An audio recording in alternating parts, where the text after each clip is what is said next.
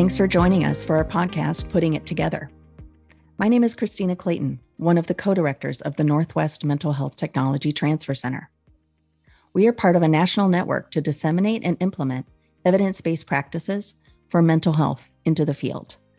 We are coming to you from Seattle, Washington, and our Northwest region covers Alaska, Washington, Oregon, and Idaho. However, in this virtual world, we have connected with people from all over, and we are very grateful to connect with you today. One of our goals is to provide free training and technical assistance in mental health topics. And now we are offering a podcast because we were told there weren't many podcasts out these days. Just kidding. But truly, we hope you hear some useful information and or inspiration that helps you put it together when working in this challenging and amazing field we call mental health. You can find out more about us, including our live event calendar, free online courses, resource library, and newsletter sign up by visiting our website at mhttcnetwork.org backslash northwest.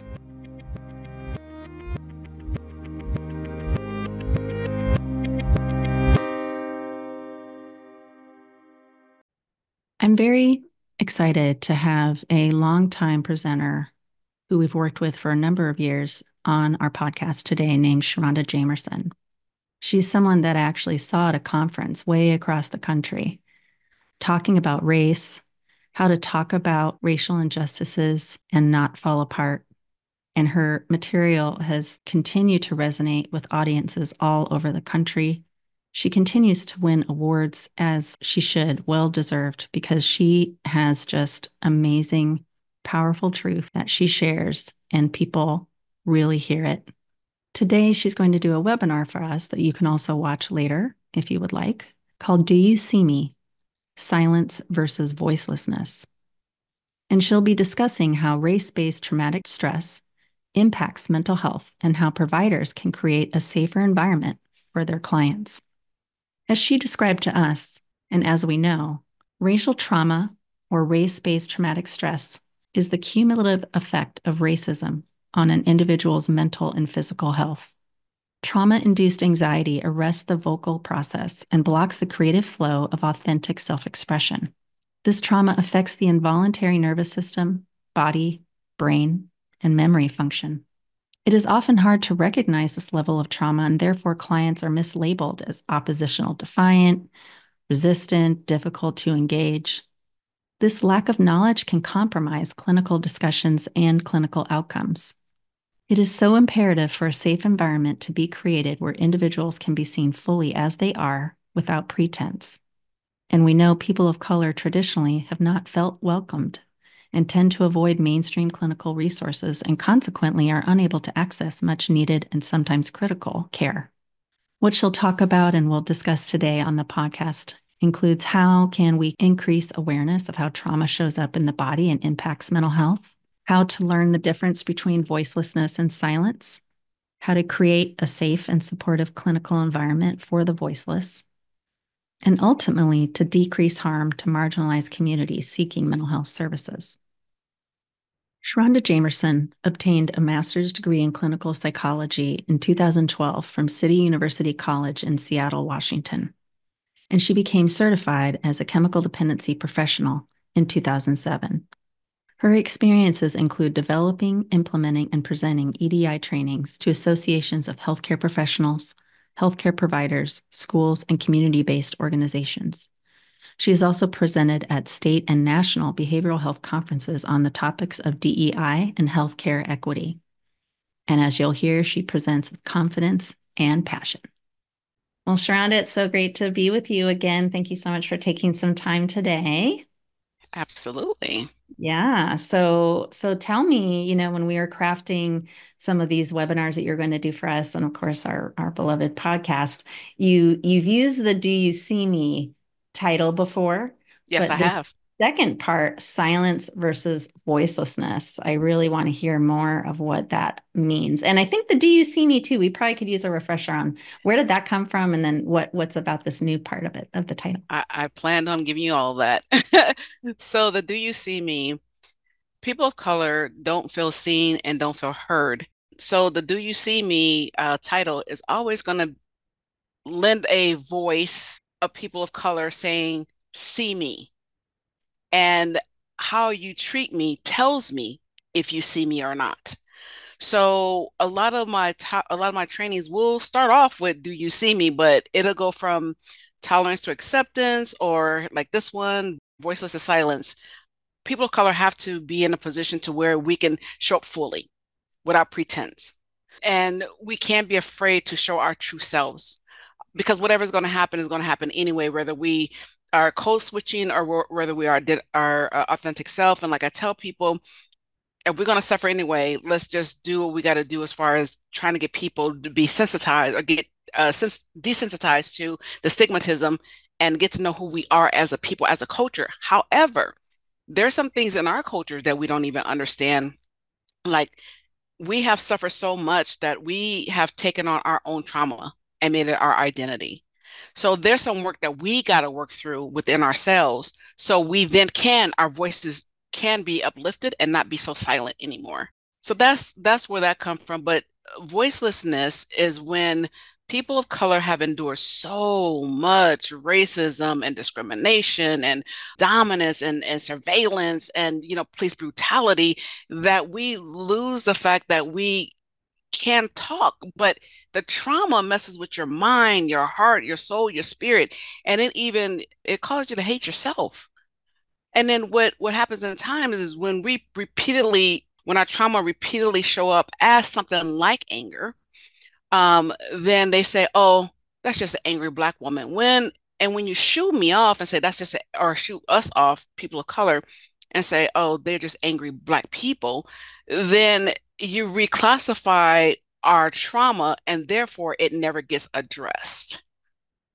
And then as time go on, we forget that things has happened to us and then we then begin to take on the trauma and try to adapt to it in a way that is very unhealthy to us and it start costing us our health our mental health our physical health diseases and all kinds of things just because we won't release the stress out of the body because what we got to understand is trauma happens in the body so there's not even uh, just talking about it is not going to resolve the problem it'll help acknowledge it because we can't change what we don't identify, but we still got to do that body work in order for our voices to be heard again or for us to even find our own voices.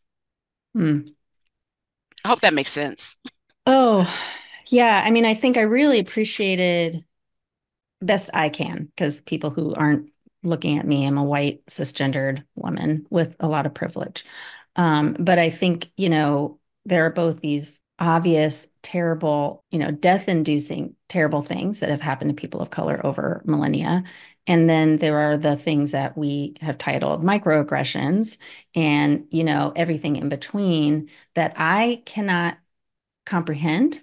But what I hear you saying is at some point, not only does your body absorb all of this terribleness, you then stop even trying to speak to these issues because of how you're treated in society, how people are viewed. If you do say something, you get categorized, and that this really leads to just unresolved issues that our society will not face as a whole, mm-hmm. and then silences and takes away the voice of people who are actually trying to call this out and say this is a this is a fact. These are not feelings. These are actual things that have happened.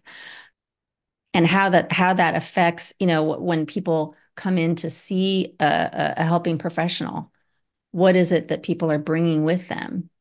You know, um, so I heard that too about how how will this affect that helping relationship if you don't even know this is a real thing that has been happening for this I'm person. I'm glad you brought that up because what I can tell you is in order for Black people to address their experiences and ultimately work toward healing, racial trauma needs to be acknowledged and implemented into mental health treatment trainings. Racial trauma has its own set of challenges and effects on Black bodies. And most mental health programs still do not offer uh, official trainings around racial trauma. And this is this is uh the trauma that we experience. There's a there's a lot of trauma and it's debilitating. Um so black body we we are exposed to different kinds of uh racism historically or historical uh, collective, institutional, systematic, interpersonal, and generational. We got we have to unpack all that, and we wonder why we can't find our voices. We're buried under so many layers of trauma, and we're not even talking about the vicarious trauma that we have to deal with through the media, you know, the killing of uh, black people or communities walking to the store. Someone recently tried to burn down a church, a black church. One actually went into a black church and started shooting in there. So it's very difficult to show up when your skin is the crime. You know, I know that it is hard, like you said, to try and impart all of this into a training a workforce that is you know undervalued you work in the workforce that's I that's do. what i think is a very unique position that you hold that you know you actually are doing clinical services day in day out in addition to all of this training and trying to speak to courts and you know i just watched you on that ethics forum last week for our local hospital that you that we both you know sort of work for um, around all the different ways people are treated differently in medical settings, how people yes. are treated differently in clinical therapeutic settings. What would you most, I think, encourage people to consider? That's why you're here, is of course, because I know what you bring to these conversations. And that's why I always want you back, is because I think it is a huge missing piece.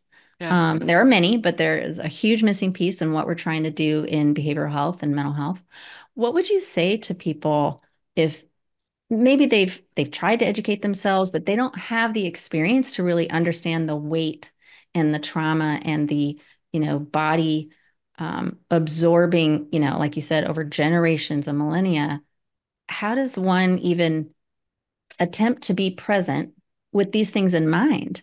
and and setting the stage for at least a possibility of a, a, good working therapeutic relationship when obviously there might be racial differences gender differences all sorts of differences but you know as we speak about race-based differences what can someone do if they do not identify as a person of color or do not have these experiences how can they show up and really be effective not having that experience and being really aware of what you're talking about. I, I unfortunately, George Floyd kind of helped that along. Prior to George Floyd getting killed, there was many white people who were saying, there what, what are you talking about? We come a long way. Racism is no longer there. We're you know we're seeing people in power. President obama was president. They love using that one which is okay you got one man who was in in power. There's just my thing is increase your circle diversify your circle. Uh, when you're making a decision diversify the people who's at the table um, diversify your reading. Read read books or go to seminars of people who are talking about their uh, particular culture. Don't always re- rely on research results because those can be manipulated. There is a there's people at the mosque they want you to come. They want you to get to know them. There's the lgbtq community they want you to get to know them. They're opening their arms their doors the things that they do they want you to get if you really want to get a better understanding, don't limit yourself to books and research. That is classic. That's classic conditioning, if you ask me. Go to the museums. There's a um, African American museums. There's a Asian art museums. Oh, there's this wonderful movie out right now called Origin. if you haven't seen it, you go see it and you understand this caste system in which we're functioning under one of the main reasons why people it's harder for us to connect is because people are so ignorant. Is it their fault? No, not necessarily. It's only their fault once they decide to deny themselves access to the things that are available to them. But if they don't, if they don't know, then you know you can't be. I don't think you should be held accountable for what you don't know. But you are. You should be held accountable for the things that you do find out and you don't act on, or the thing that's available to you and you deny yourself that. That's a problem. Yeah, and I think just like we can really not fathom the kind of trauma and experiences that you yourself would bring to any therapeutic relationship. We won't be able to learn all of that overnight. We aren't going to be able to know your whole history, you know, instantly, just like we don't with anybody. But but you know, what I'm hearing loud and clear is please do your homework. Don't, and I've heard this many times, do not ask black and brown people just in this example to teach you about racism to teach you about uh, you know how all of these atrocities have continued. Obviously there's conversations to be had but you need to do your own work and show up being aware. There are a lot of ways that people can do that um, but you know it i imagine it puts people in this weird position where maybe they don't know what to do they don't want to do the wrong thing and yet I know that you're trying to help people learn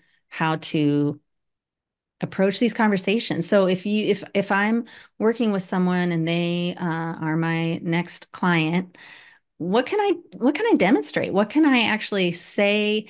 I don't want hollow words, but what can I say or do to at least, like you're saying, I can educate myself. I can read a bunch of different uh, cultures and backgrounds and and and understand the arts and all the you know you could watch um, you know the 1619 project you can have a lot of ways to really educate yourself through through books and media.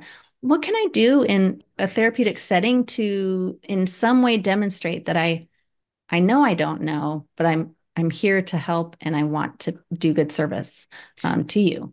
So in 2019 where we met um, i was doing the training and one of the things that i had said even back then was acknowledge your privilege acknowledge the power difference in the room. Um, and I remember looking at the the feedback from that, and one white woman, she was like, "That is so inappropriate. I would never do that." And guess what they're talking about now? They're talking about their privilege in the room because something has woken up in some of them, not all of them, but some of them, to let them know that this is something that is holding me back from having an authentic relationship. Let me just own it other things that like what I do in my office, you can't see my office, but I have like a native, I have a, a dream catcher uh, in here. I have um, artifacts from Mexico. I have artifacts from China. Uh, I have the LGBTQ flag hanging up here. I want people to know that this is a safe place no matter who you are. Because one thing I do understand is trauma in my body I carry it, but I'm working through my body uh, to be able to have these conversations and be able to hold the container. I think that four months ago I did a training, and this person asked, and if I would have loved for this question to be asked when I was in person versus over the Zoom. They said, "What do you know about white trauma?" What? Mm. Huh? There's men gynecologists who know more about uh, women's bodies than women do. And when you are a person of color who's been indoctrinated into white culture, white teaching, white this, that, and the other, and most of my clients are white. What do you mean? What do I know about? What do you know about Black trauma? What do you know about Native American trauma, immigrant trauma? What do you know about those traumas? You don't know because it clearly research said that they just now getting started on addressing racial trauma because there is a different tone to racial trauma than other trauma. So, what do you know about trauma outside of white trauma? And here's the other thing because white people have so much privilege, they don't have to pay attention to their trauma. They don't have to dig in. They don't have to be uncomfortable. So then, when even when you see a white person sitting across from another person, a white person uh, counseling them, what are what are they counseling? What are, what counseling? What advice are they actually giving, or are they just having a conversation? What work have you done to understand what you're carrying. You have the privilege not to. And most people, if they have the privilege not to be uncomfortable, where discomfort is where growth comes from, then they won't be. So, how much do you know? How much have you grown if you refuse to be uncomfortable? Yeah, that's huge. And I think, you know, that is what I always really welcome. And I think everyone that's seen you, at least in events I've witnessed, um, it is uncomfortable it is supposed to be uncomfortable. You know, people in positions like mine with privilege like mine do not experience that. We have maybe experienced some in some arenas and we can point to that, but imagine, you know, what that is like day after day, year after year, generation after generation with history that was not that long ago. And no. it's just hard and, and things that are still disparate to this day, plenty. It's wild to me. I really love when you share, you know, gosh, who's in power and who gets, you know, mortgages or who gets uh, pain relief when they go to a doctor or who gets treated this way or the other way from welfare services or courts. Um, you know, there's these unspoken indoctrinated biases that we are not even aware of. Yes. And it's our duty, it's our duty to know about that because and that's one yeah. thing about my trainings is I try to bring that in so we could understand why we are the way we are, why we mm-hmm. see each other the way we see each other, and why we're so divisive. Well, last but not least, I do want to go back to the question you asked: What can we do in in, in therapy? It is so offensive when people of color or you know native americans or you know just others those who have been other uh, lgbtq when we come in and we share our experiences experiences looking for your help and your guidance and you minimize it or you question it or you mm. tell us uh, that it's oh it can't be that it must be something else because you have no reference for it if mm-hmm. we're sharing something with you that you have no reference seek clarity ask question that's your time to learn. If you really want to help, you got to learn who you're counseling. Because at the end of the day, I can't help anyone unless they help me to help them. Well, Period. And you, well, and that you don't believe this. Well, not only is their experience, because if someone came in and said, you know, say a white person came in and said, my mother treated me horribly growing up, like you wouldn't ever probably question that. You'd say, oh, well, yeah, I wasn't there, but boy, that's what you're telling me. And let's run with that. Why do we stop and question? I think it's because of that cognitive dissonance that you just can't believe this is how society works, but mm-hmm. it is. And we mm-hmm. have to at least swallow that truth before anything else that we have no idea and no way to judge unless we've been through something similar, right? To, to, to really dis, dispute um, and even to sort of maybe try to make someone feel better. That's just terrible move. I, I hear that loud and clear. That is that is a reality that we keep hearing every day. You know, these traumas affect the body, the brain, and how people connect with others or don't. So back to your title, if you're not having active conversations that sometimes are uncomfortable, um, you're probably being left out and you're not seeking the the the education that you you need to be. Yes. and look at our youth look at all the things our youth are getting them. And normally I don't, I, I feel like our youth is in so much danger right now that I'm bringing some information in about our youth because we have to, we have to, we have to rescue our babies. They're supposed to be our future. We don't want to see them in jail. We don't want to see them dead. We got to see them healed so they can take take over you know the next uh, the next step in healing our wounds mm-hmm their wounds. Yeah, because they they are collectively all affecting us. Hundred percent. You know, and so we have our duty, you know, and responsibility to to do that. As always, we could do this all day, Sherronda, but I know you have a webinar to go do. I, do. I can't wait to to see that as well. Um, thank you for joining us, and thank um, it's always it's always so meaningful every time. And I thank you for your time. And I appreciate you. You have a good day. Thank you too. You can find resources related to the episode in our show notes, so be sure to check those out. Learn more about us by visiting our website at mhttcnetwork.org backslash northwest. You can also follow us on social media at NWMHTTC. This broadcast is brought to you by the Northwest MHTTC, which is funded by the Substance Abuse and Mental Health Services Administration, or SAMHSA. However, the content does not necessarily reflect the views of SAMHSA. Thank you so much for listening. We look forward to connecting with you again so we can keep putting it together. Take care.